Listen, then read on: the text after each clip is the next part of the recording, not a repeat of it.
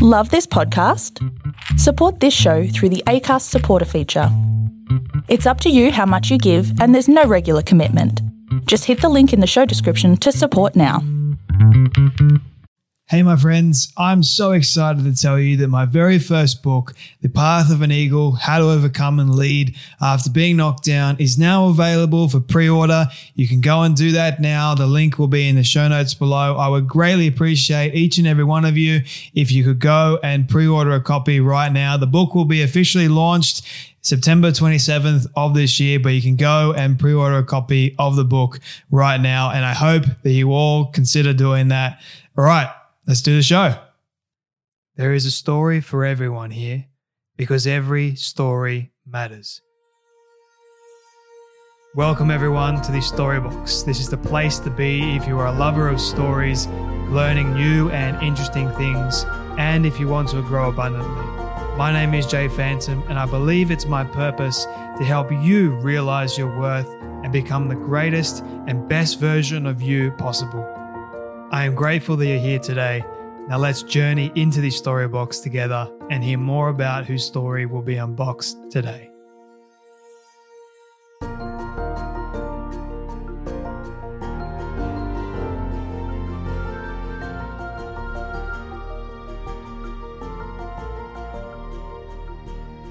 With kids spending a record amount of time online, it's natural to wonder how students will interpret what they see, and read. How can we teach our kids to differentiate bias from belief or facts from interpretations? Where do well formed opinions come from in the first place? How do school experiences and internet searches influence how our kids think?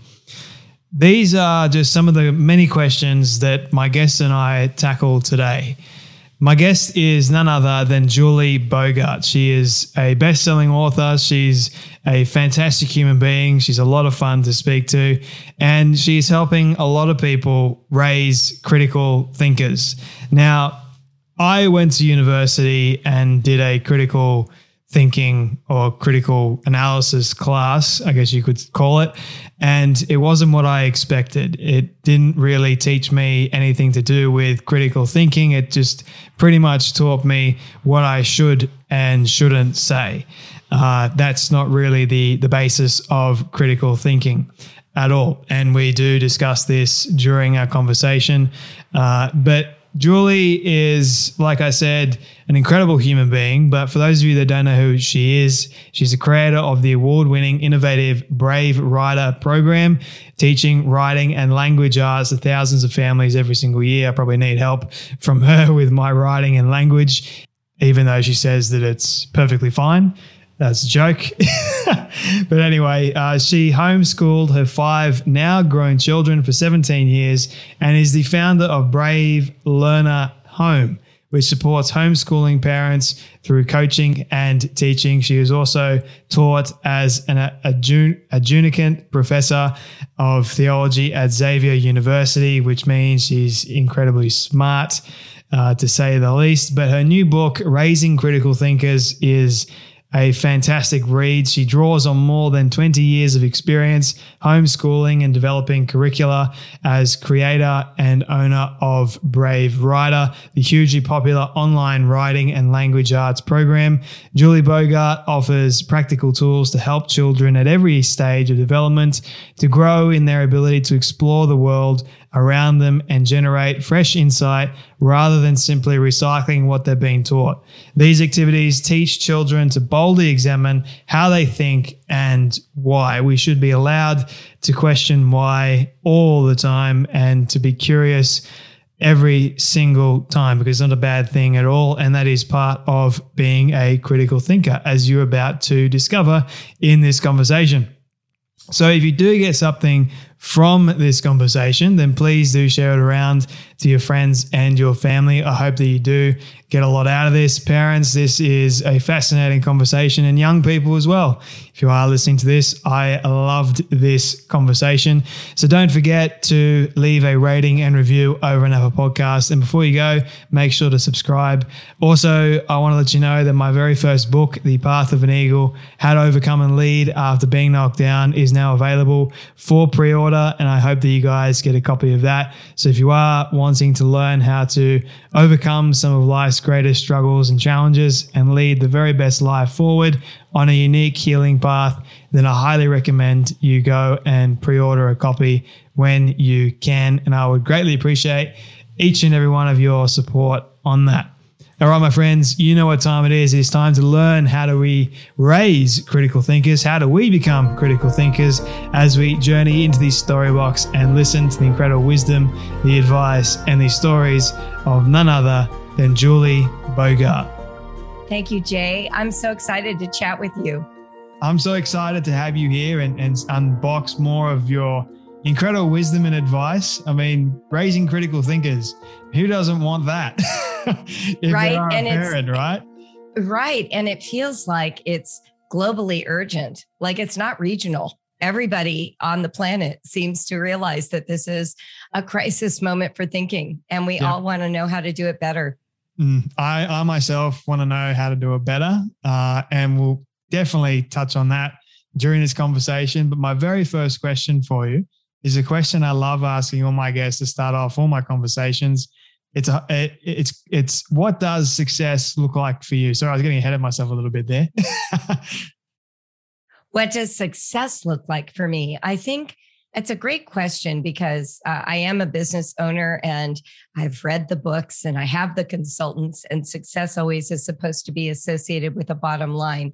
But what's fascinating is how little interest I have in those numbers. I think for me, all the work I've ever done has been really missional. It's just related to the things that I care about.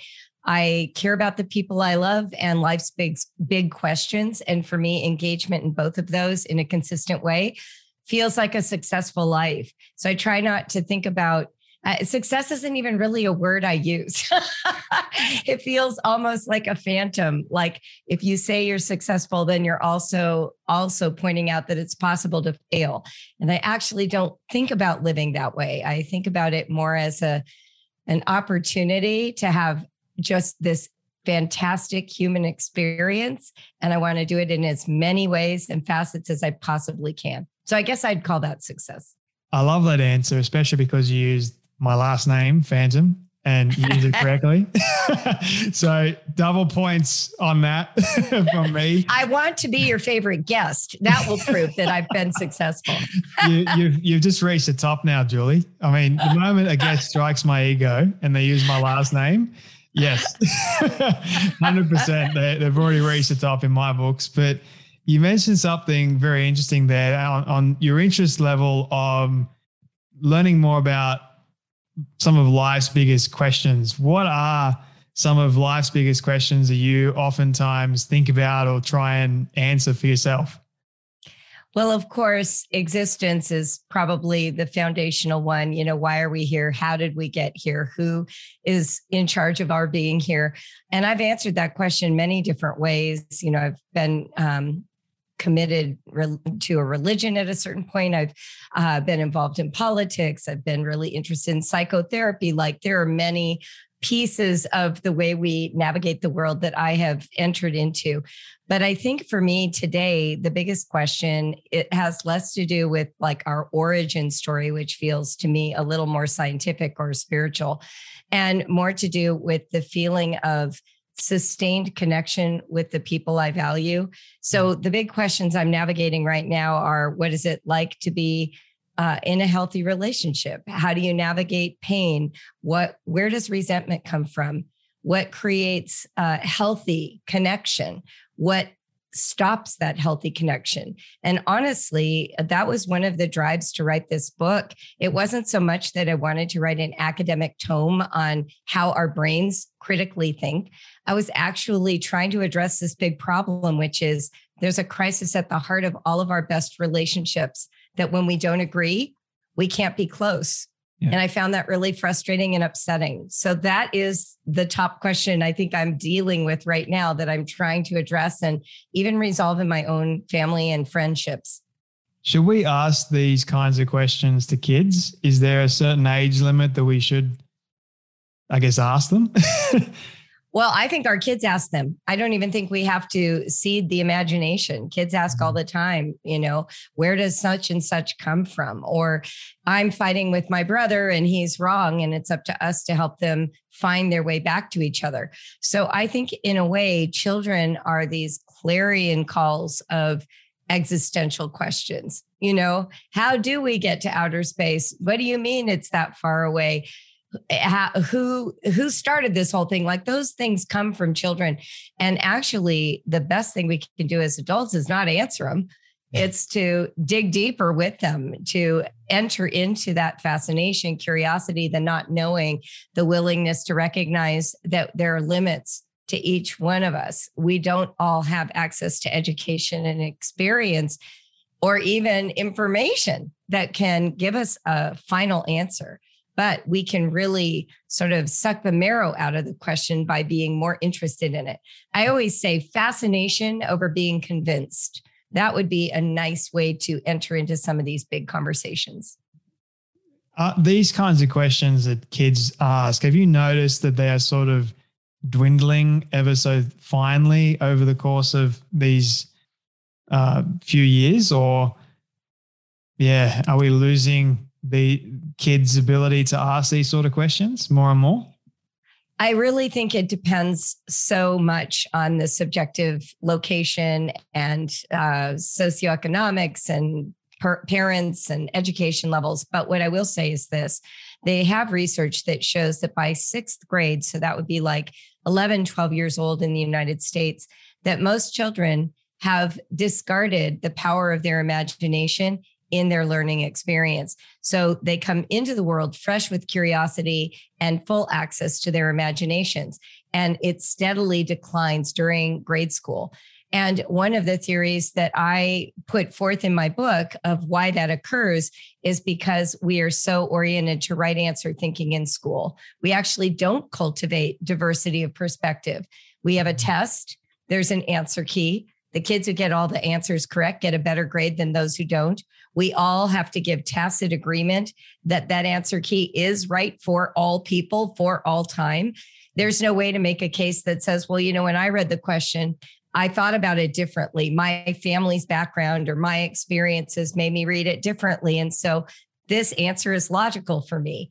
There's no there's no recourse. You hmm. are just told this isn't true. So I think what I see is that in the school experience, there is a squelching of curiosity because our goal is supposed to be to know what's the correct answer.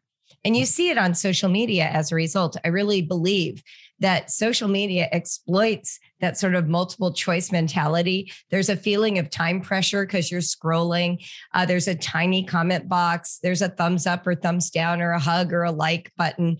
And all of these are calling on us to declare that one right answer. And we've been trained to believe that when we do and we cite an authority, everyone will agree with us. And I think we're all in just PTSD for the last 30 years, discovering that not everyone has the same answer key.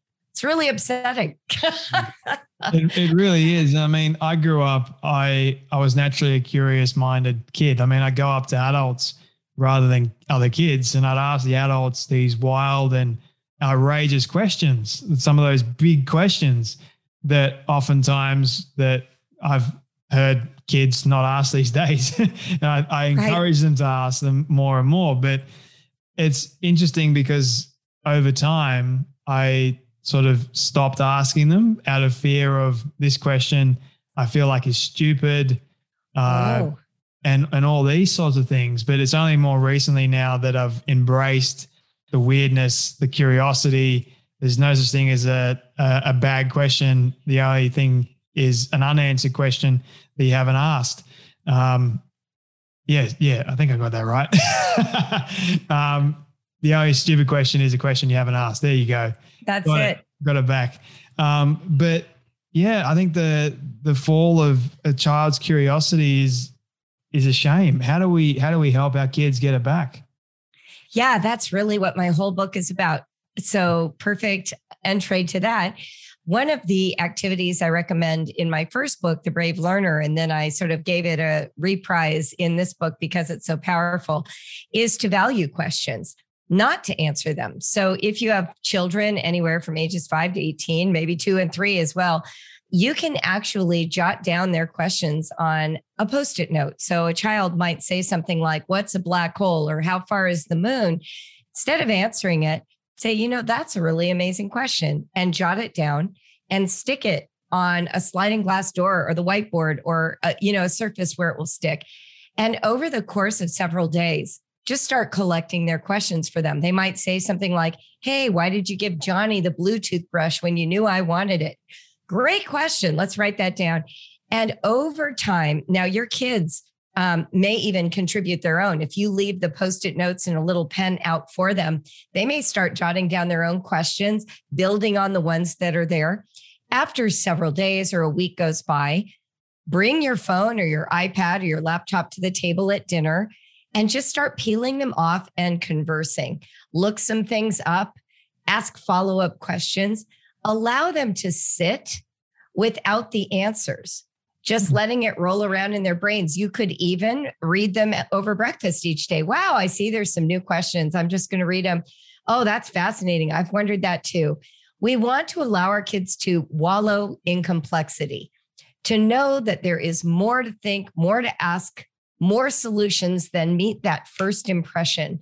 And we can't get there if we're constantly the right answer book for them. We want to give them that opportunity also to look up and see that there might be multiple perspectives, not just my parents' perspective. Yeah. What constitutes a critical thinker, in your opinion? Yeah, a critical thinker is someone who, when evaluating evidence, is simultaneously able to notice their own bias when it kicks into gear. It's a person who has self awareness, not just the skill of deconstructing that guy's stupid argument, right? Like a lot of us think critical thinking is, oh, I'm a great thinker because I know all the people who don't think well. It kind of reminds me of driving, how everyone thinks they're a great driver, but clearly not everyone is. Um, so critical thinking takes this pause. It says, oh, what's my reactivity here? So a good example of this is I'll be on Facebook and some high school friend of mine, you know, I'm 60, so that's like eons ago. So some person whose, you know, perspectives have not been updated in my imagination for the last 30 years will post some political article and I'll immediately react to it. I'll think, "Oh, well, she's not who I thought she was. Or, oh, thank goodness she agrees with me. And then I go and I open the article and I immediately am either defensive or thrilled. Well, this is all just my reactivity. It doesn't say anything true about the article. So, one of the questions that I suggest adults ask themselves when they're engaging in conversation, reading an article, attending a lecture, listening to a sermon is to ask themselves, what do I hope will be true? What do I hope will be true?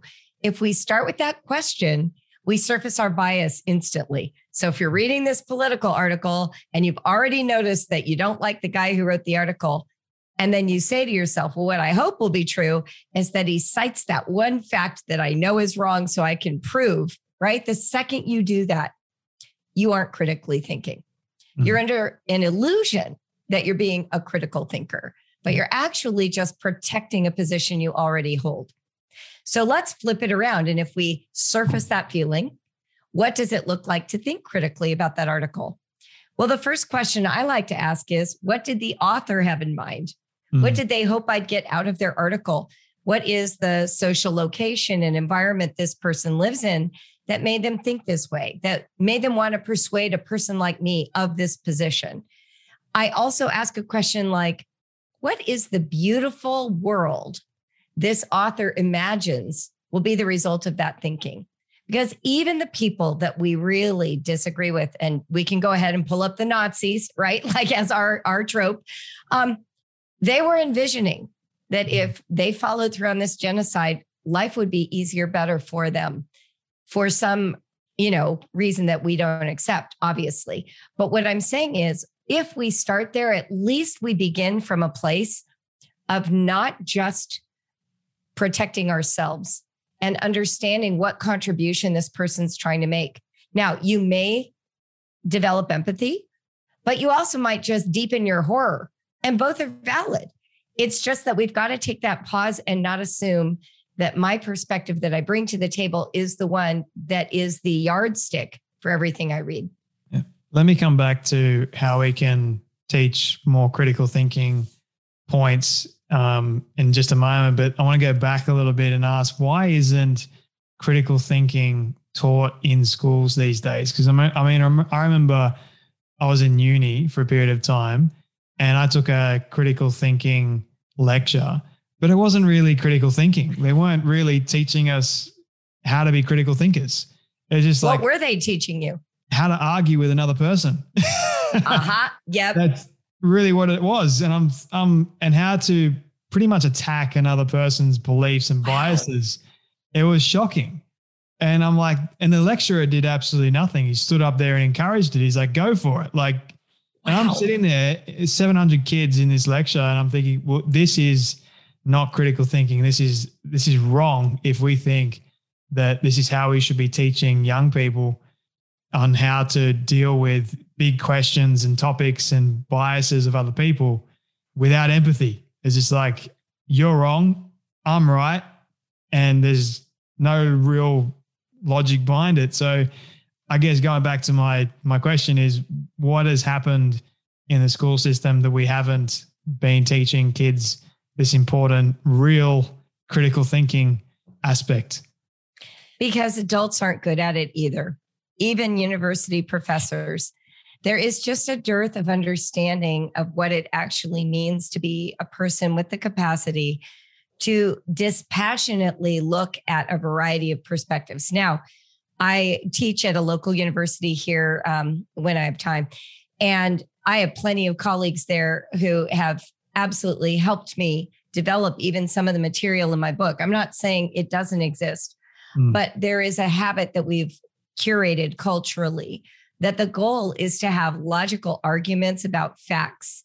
And what we have not added into that equation is how much more powerful our community loyalties and sense of personal identity are, even in the reading of those facts or that information. We as human beings do not like to lose our connection to our people. And so if you are in a religion,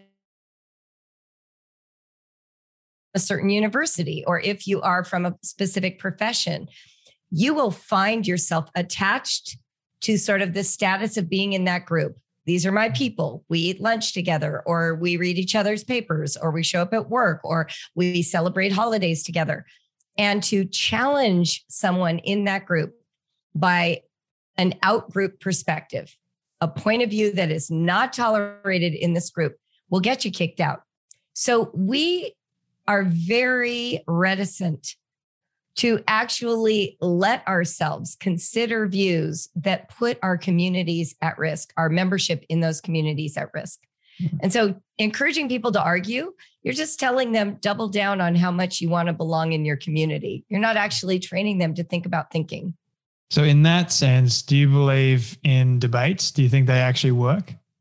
I think debates are interesting but I actually don't find that people move off their positions very easily. I mean, this is me just sort of speaking off the top of my head, but here's what I actually think is more powerful. In my book, I talk about how, in a lot of the thinking literature I read, they were advocating that people should care more about getting it right mm. than being right. Okay. So, this notion that you should be willing to have your view overturned because here's better information.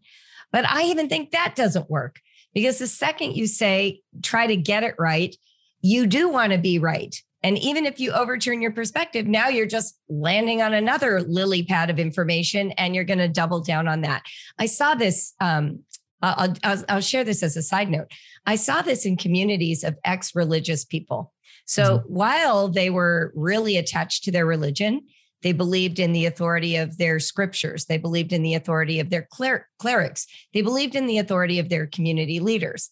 Once they start deconstructing that, however they do with science or, you know, emotional abuse or whatever, embezzlement, whatever leads them to question that, a lot of them leave and become secular atheists and they behave in the exact same way. They attach to scientists whose credibility they just adopt because they're well known, not because they have the credentials to evaluate their work.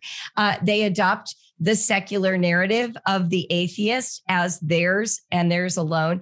There's this like swinging from one branch of full trust to the other, and you still haven't really had critical thinking. Critical thinking asks a different set of questions. It says, what's at stake? What, what is the issue that's at stake? So if we're talking about religion, perhaps it's the afterlife. So we're asking a big question here. And the people who believe in religion are trying to answer it in a way that saves you. But the people who don't are as well. They're saying you don't have to worry about it because there's nothing there. And that provides an emotional release for a lot of people. Yeah. So when we really drill down, critical thinking then is the capacity to hold multiple views simultaneously, dispassionately. And your only job isn't to get it right, it's just to get it. Can you just get it? Can you get why they're animated? Can you get how they built their perspective? Can you get why this data is meaningful to them and this data isn't? Mm. If you can do that for multiple points of view around one issue, the amount of understanding you will gain and your relationship to that topic will completely be altered. Yeah. It will be altered. Doesn't mean you're changing positions. It just means you appreciate all the complexity at a different level. I think that just sort of explained how your bias and understanding shapes thinking in general. Just, That's right. Yeah, I like that because I had a conversation with someone not that long ago, uh, and this is a passionate individual and very opinionated about certain things. And they were questioning me about my belief in God and my faith and I just knew that I, am not going to convince this person otherwise. It's just not worth really my time. But you know what? I'll give the benefit of the doubt. I'll do my best. Uh, but it just seemed like at the end of the day, it was this constant bombardment of this is factual information, dismissing my belief and my bias Whereas I understood where this person was coming from, but he didn't understand where I was coming from to the full extent, which I don't believe was critical thinking happening at all. Because it was, yeah, it was just one sided argument, which I don't think is is good at, at all. But I thought I'd I'd just share that anyway. But that's well, no, let me just comment on that for a minute because it's such a great example. So if this person wanted to know more about you, he could have asked you, in what ways does your faith create a beautiful life for you? In what ways is this valuable to you? In what ways does this serve the goals you have to be a good person of intelligence and um, practicality, as well as someone with a deep spirituality? You, on the flip side, could ask that same question of him, but in his arena.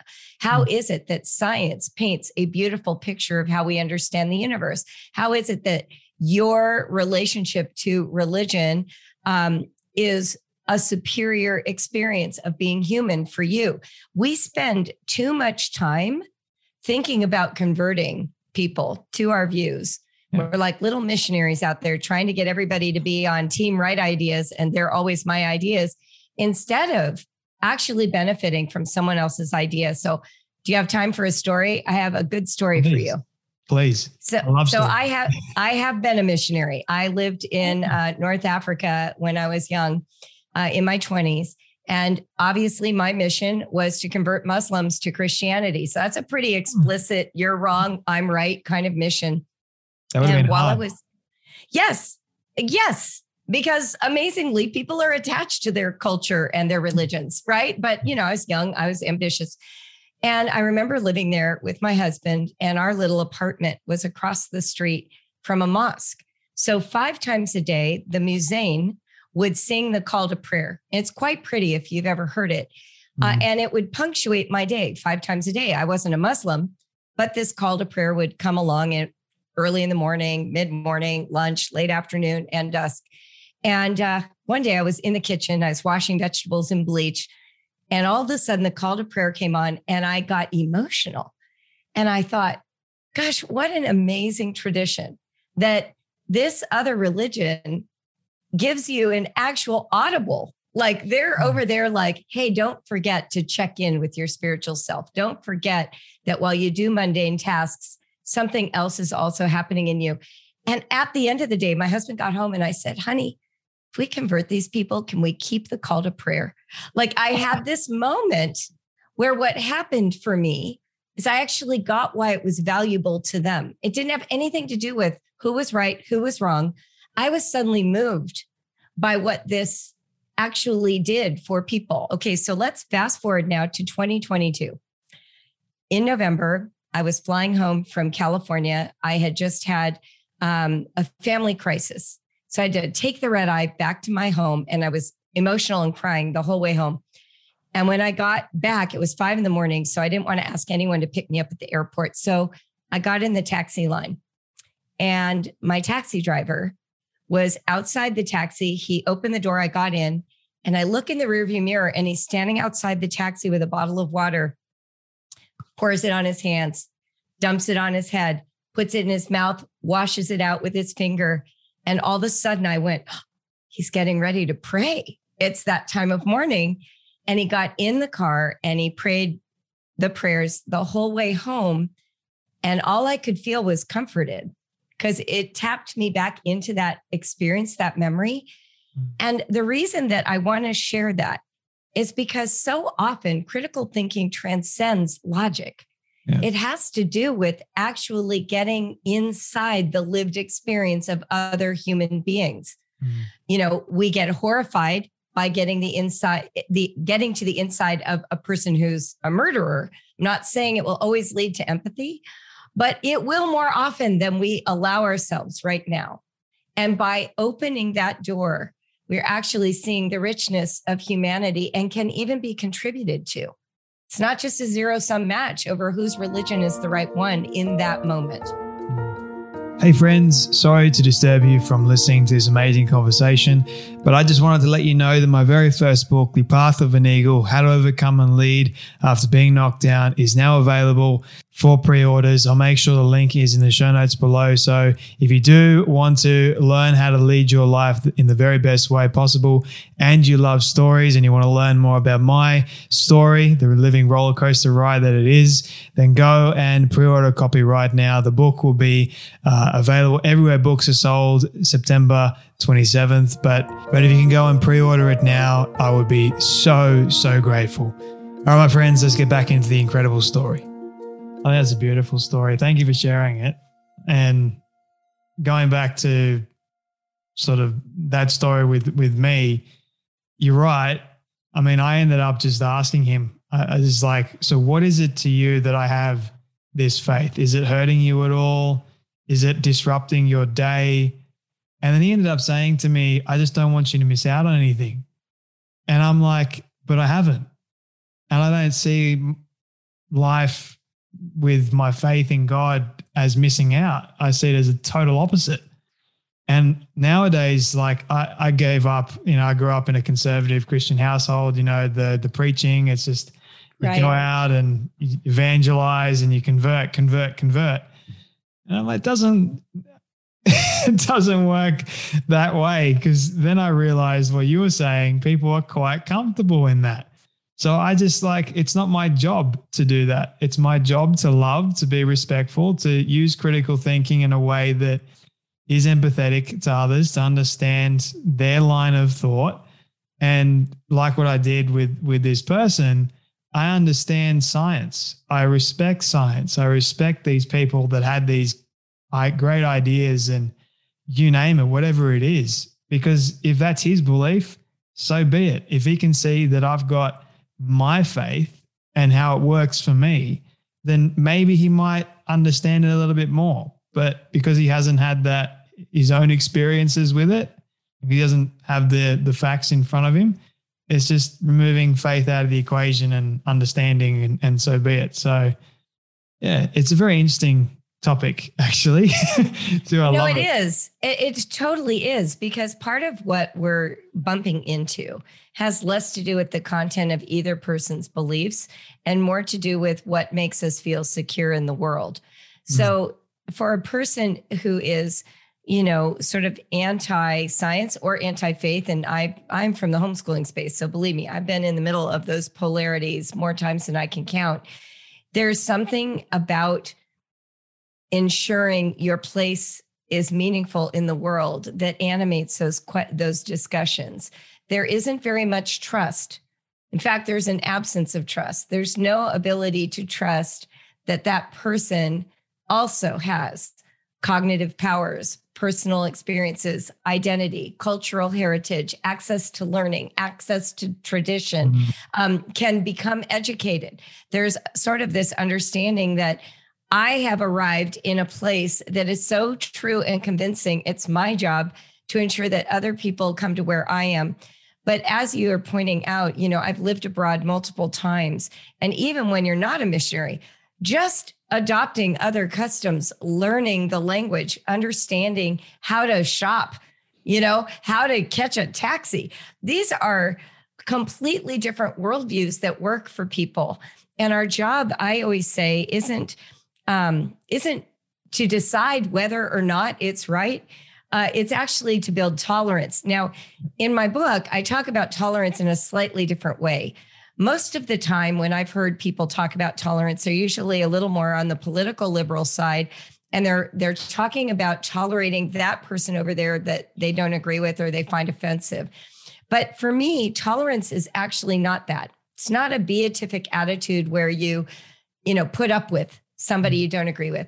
Tolerance means learning to tolerate your discomfort Oh, that's good. It's your discomfort. Like when I'm with this person and I really disagree with them and it's making me anxious, it's to turn that, you know, camera around, take an academic selfie and look at myself and say, well, why is that happening in me? Why do I want to shout them down? Why am I agitated? Why am I annoyed? Oh, I'm going to tolerate that and learn something additional. I'm going to be curious. Or, you know, if the person's just a bully, I'm going to remove myself. But it's learning to tolerate your own discomfort. So, to piggyback then on family, if you've got children and they come to you and they tell you who they are from their perspective, mm. and it doesn't align with your family's values, your job is not to change their minds. It's to tolerate the panic welling up in you so that you preserve the connection with your child and you go on that journey with them. That is critical thinking posture. Mm, that's brilliant. oh, this is so good. What if you come across some misinformation from either family member or mm. if it's online as well and you just want to have let loose? Is it still the idea of tolerating in the way you described it? I think that there is a mixture here. So if you think it's misinformation and they don't, that's hard, right? And now you're going down a path where you're just going to lock heads.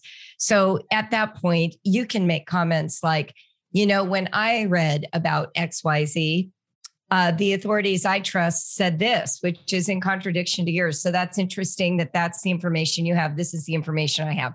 So it's sort of recognizing that they're coming from a different authority source. But sometimes you're just wrong. And I'm going to tell you the story that's in the book because my boyfriend and I were laughing about it last night. So, um, a while back, and this is perfect because Australian podcast here. A while back, I was uh, reporting to my boyfriend, we're both big sports fans, that Naomi Osaka had just served 193 mile per hour serve, and it was the fastest on record. And my boyfriend, who's a huge sports fan, just started laughing. He said, Julie, that's not even possible. And I was annoyed because he's really good at facts. And so I actually put up my hand and I said, Stop it. I know this is true. I read it. I am absolutely convinced, and I'm tired of you just denying my facts right away. So he got kind of quiet because I got so pushy. He goes, But Julie, like the fastest serves men serve are like 130, 140. And then I got nervous And I was like, well, how do, how do you know that? And he's like, because I follow tennis. I know. I said, well, I'm going to show you. And I start scrolling through Instagram looking for the post where it is. And he says, what tournament was she playing in? I said, the Australian Open. And he goes, Julie, could that have been kilometers per hour? And sure enough, as I get to the screen, there it is 193 kph. I'm just passing along misinformation completely right. And he was sweet about it because, you know, he loves me. But the, the point is, you can challenge a person's facts, but you have to go look it up and you want to ask like benchmarks and just to say someone's wrong does nothing. So if somebody really does have misinformation, chase it down, do it respectfully. Sometimes it's helpful to send it by text the next day. Don't do it in person while you're arguing, right? Give them time to consider and always couch it in, well, this is what I know to give people time to save face. Because the hardest thing is to be wrong. I mean, when he was right and I was wrong, I was like, ah, you know. I didn't want to be right. I wanted to be right. Yes. I don't think anyone really wants to be the the embarrassed one in that scenario. I got my my facts mixed up and I do it all the time. I just Oh, same. I'm nowadays not good with take it in my stride. That's right. I mean, I always tell people if I cite a statistic, it's an adjective. You can't really count on it to be accurate. It's just to tell you to be impressed that it was huge or tiny. Like that's pretty much my statistical awareness. But then that means if that's actually true about me, and I know that, then when I do go to cite a statistic, I probably should double check. I probably shouldn't just pop off in a conversation and think that I remember accurately. And that's the kind of stuff that we really want people to think about when we're raising children. We mm-hmm. want to train them in habits of reconsidering, double checking, vetting the information, knowing the benchmarks of that field before you read about those statistics so you get them right. Um, and then also creating room to be wrong, to change your mind and not have it be a shameful experience in your family. Don't make fun of people who misquote a statistic, mm-hmm. right? Uh, help them, support them, treat it as something absolutely normal that we all do and that it's perfectly honorable to regroup and now align with the new information. That would be oh. an amazing gift if we would do that in our families. It would be because I'm helping them be more critical thinkers and I'm encouraging them at the same time to do their own research and not right. just to take my word for it. And based that's on right. the the whole trust thing, I mean, sure, I'm not going to go out of my way to lie. I mean, that's a different story altogether. If I but I've made a genuine mistake, then yeah, forgiveness is is key and crucial there. But I remember as a kid, I had this massive fascination with stories and events that transpired. I would sort of make them heightened than what they actually were. And mm. my poor mum, she had to become good at telling or asking me. She she was probably the best critical thinker of the whole lot of us because she had to put up with my stories. but yeah, she would ask these questions like to dive a little bit deeper into the truth of actual what was going on. So this is different to, you know, misinformation and facts, right? So I was actually telling a, a story to make it sound better than what it really happened. But yeah, she she encouraged uh, me to always tell the truth uh, but she, if we, we did get something wrong, then we'd make a joke of it, right? We just laugh it off. But yeah, I thought I'd share that. uh, no, I like that. I, I like that your mom was creating a space for you to reconsider or to recalibrate what you express so that you could experience what it's like to rethink. I think a lot of us, we really like to camp on our opinions and it feels unsafe to reevaluate. We lose face, we might lose community. I, I was one time re- doing research on a website that I knew my spouse didn't think had good information. And I was so nervous about him finding out. I did it in the middle of the night. I cleared my browser history after I was done. I was shaking so hard while I was typing on the keyboard that I almost couldn't type the website. When you live in that kind of situation where you aren't free to actually follow the rabbit trail of your own thinking. And of course, you know, eventually he found out and, and, apologized that I felt that way. But I had built up in my imagination that that was what his reaction would be, which was conditioned by the entire community that I was a part of. When you create those conditions, you're actually creating neuroses on the part of the person doing the thinking. Mm-hmm. Uh, and it's unfair to them. We'd never want to do that to our children. Mm-hmm. There is no question or thought you can have that is unworthy of your pursuit if it matters to you. Mm. And yes, it can be painful when you face something that suddenly challenges a core idea or belief, but you can do it privately. This is something we've lost in this very social media, honor, uh, online, internet, world wide web moment. You don't have to reveal all your thoughts. And you certainly don't have to comment on everybody else's. It is okay to be uncomfortable for a period of years while you withhold your opinion and you allow multiple ideas to sit inside you mm-hmm. privately mm-hmm. while you mull them over. That's probably one of the best things you can do to be a better thinker.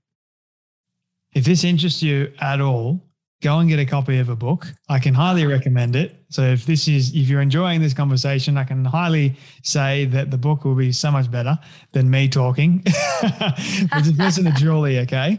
Um, but why did you decide to write this book in the first place? What was the the genesis for you? The internet.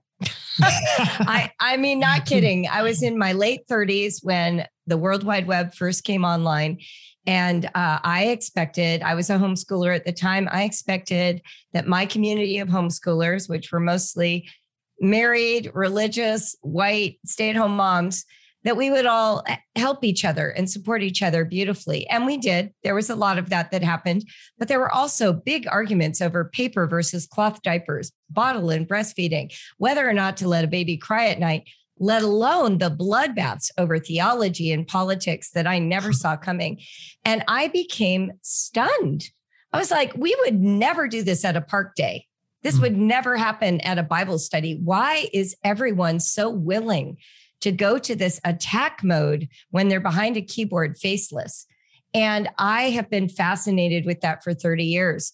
I went to grad school. I even have spent so much time online doing deep dives into the sort of psychological profiles of people who troll and why they feel so aligned with their perspectives and then lose their manners at the same time. So this has really been a long study. And I feel like the book is the fruit of all that thinking and research. What did you find about out about trolls and why people are trolls?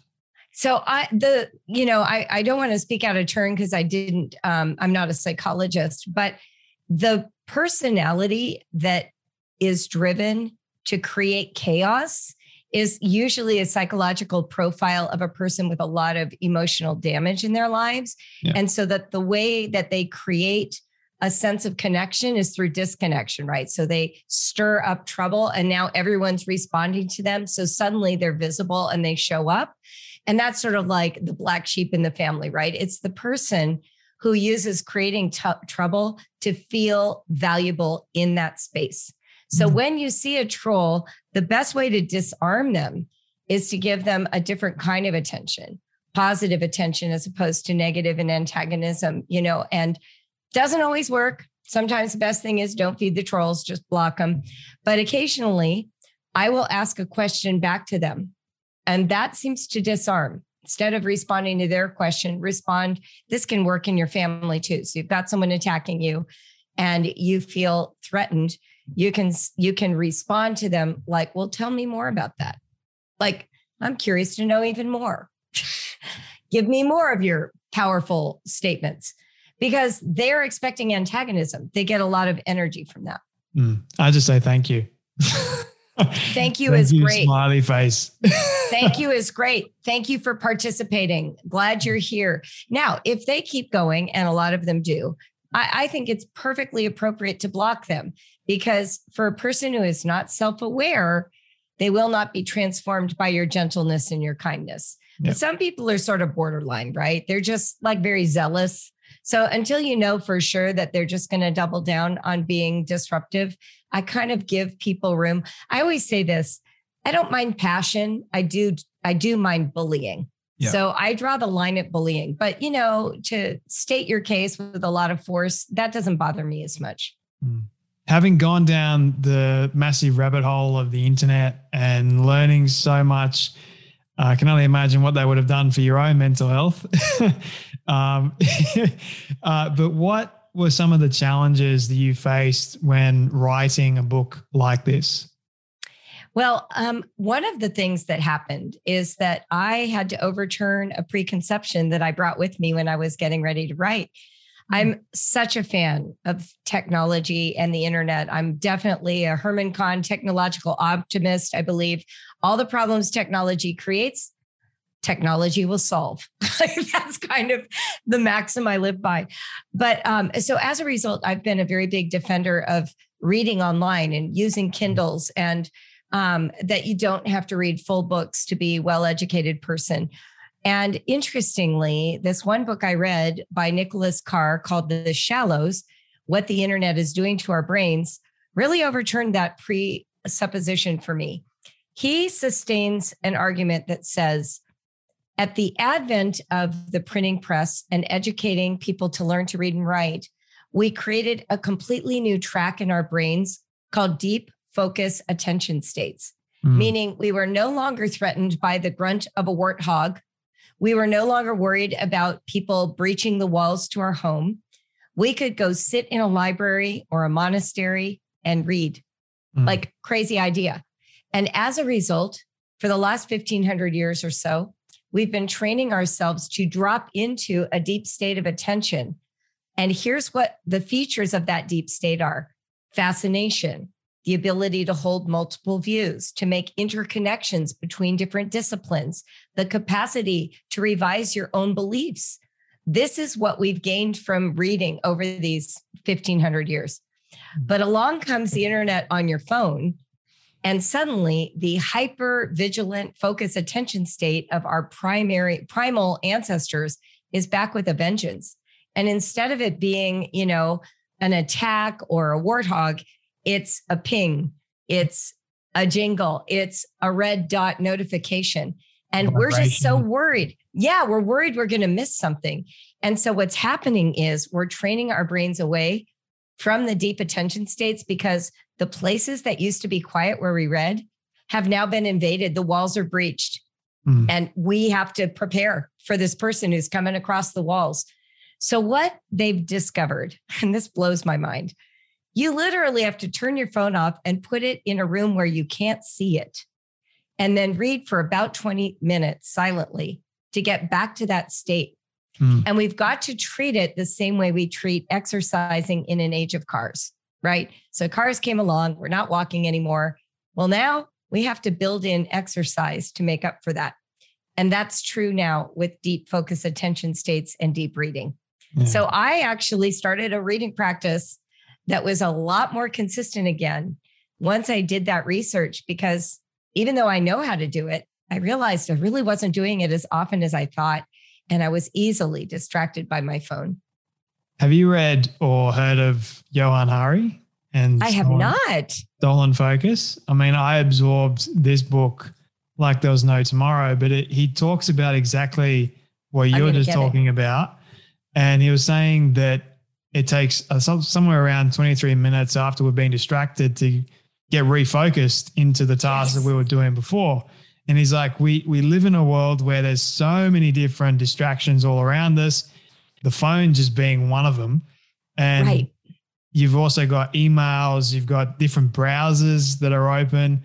And so we're constantly like thinking about a different task that needs to be done all at the same time and we're not truly ever focused on really one particular task for more than a few minutes or whatever it is because our attention and our focus is being stolen from us and the the horror horrifying thing was we were talking yesterday actually about our kids and our kids creativity is being stolen from them so the vast majority of kids these days because of the, the teachings and technology and all that sort of stuff that's going on. And there's many other uh, aspects to why our attention is being stolen from us that he does dive into. But yeah, it was just a crazy, crazy thing about it's horrifying, really, that our kids, and I mean, I always say this if you want to change a generation, educate the kids.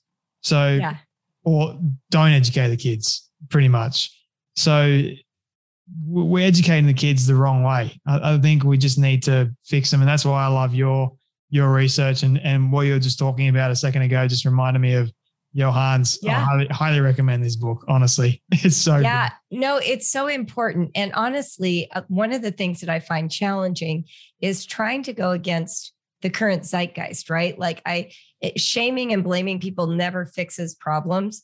Mm. So we want to show people what the value is of sustained attention or imagination or creativity, the same way that most people are not going to turn themselves into runners until they understand, well, actually, you know, I was a marathoner and those, I didn't imagine that I could ever do it. I was just a like garden variety runner. And one of my friends said, Oh, let's do this.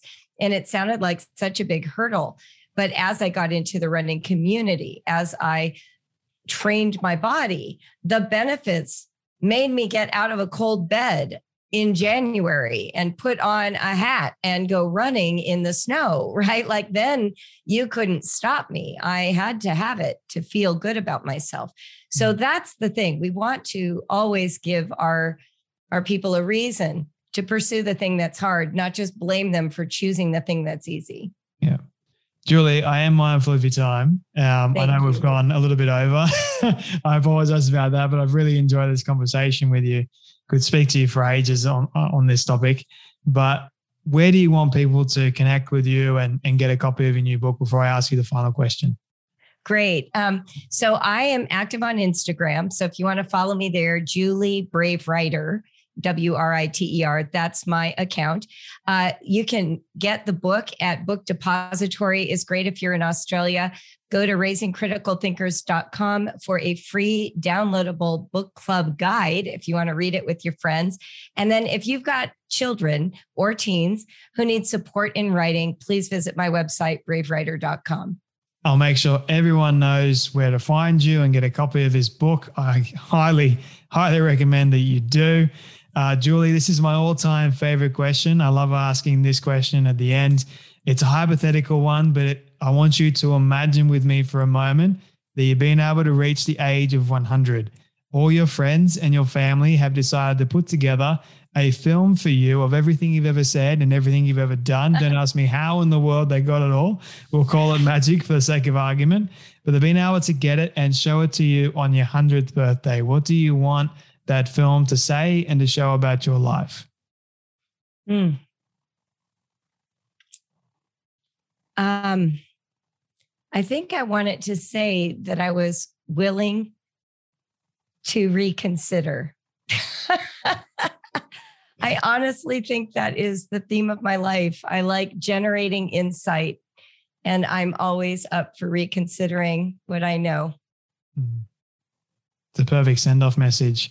Julie, thank you so much once again for your time today, your wisdom, your advice, and everything that you are putting out there into the world. It's extremely helpful. Really enjoy this conversation with you today, but thank you so much for joining me on the Storybox podcast. Thank you. I really enjoyed this conversation too. I really don't like this part because it means that sadly we have come to an end of yet another story. I just want to say thank you to all of you for tuning in and listening to our guest today. It is my prayer that you would have felt inspired, motivated, challenged in some way, and that you would have learned something new as well. If you would like to hear more amazing stories like this one, you can do so now by searching up the Storybox on all podcast platforms. It is that easy. And if you did get something from today's guest, please do share it around with your friend or family member who you feel could benefit from hearing today's story. And before you go, I greatly appreciate it if you could spend 30 seconds leaving a rating review over on Apple Podcasts. It goes a long way to reaching more people and building this community of the Storybox. Let's start changing lives through powerful stories like this one you heard today. Your support is always greatly appreciated. Until next time, when we dive back into the Storybox, I'm Jay Phantom and don't forget, Your story is worth more than you know. I'll catch you then.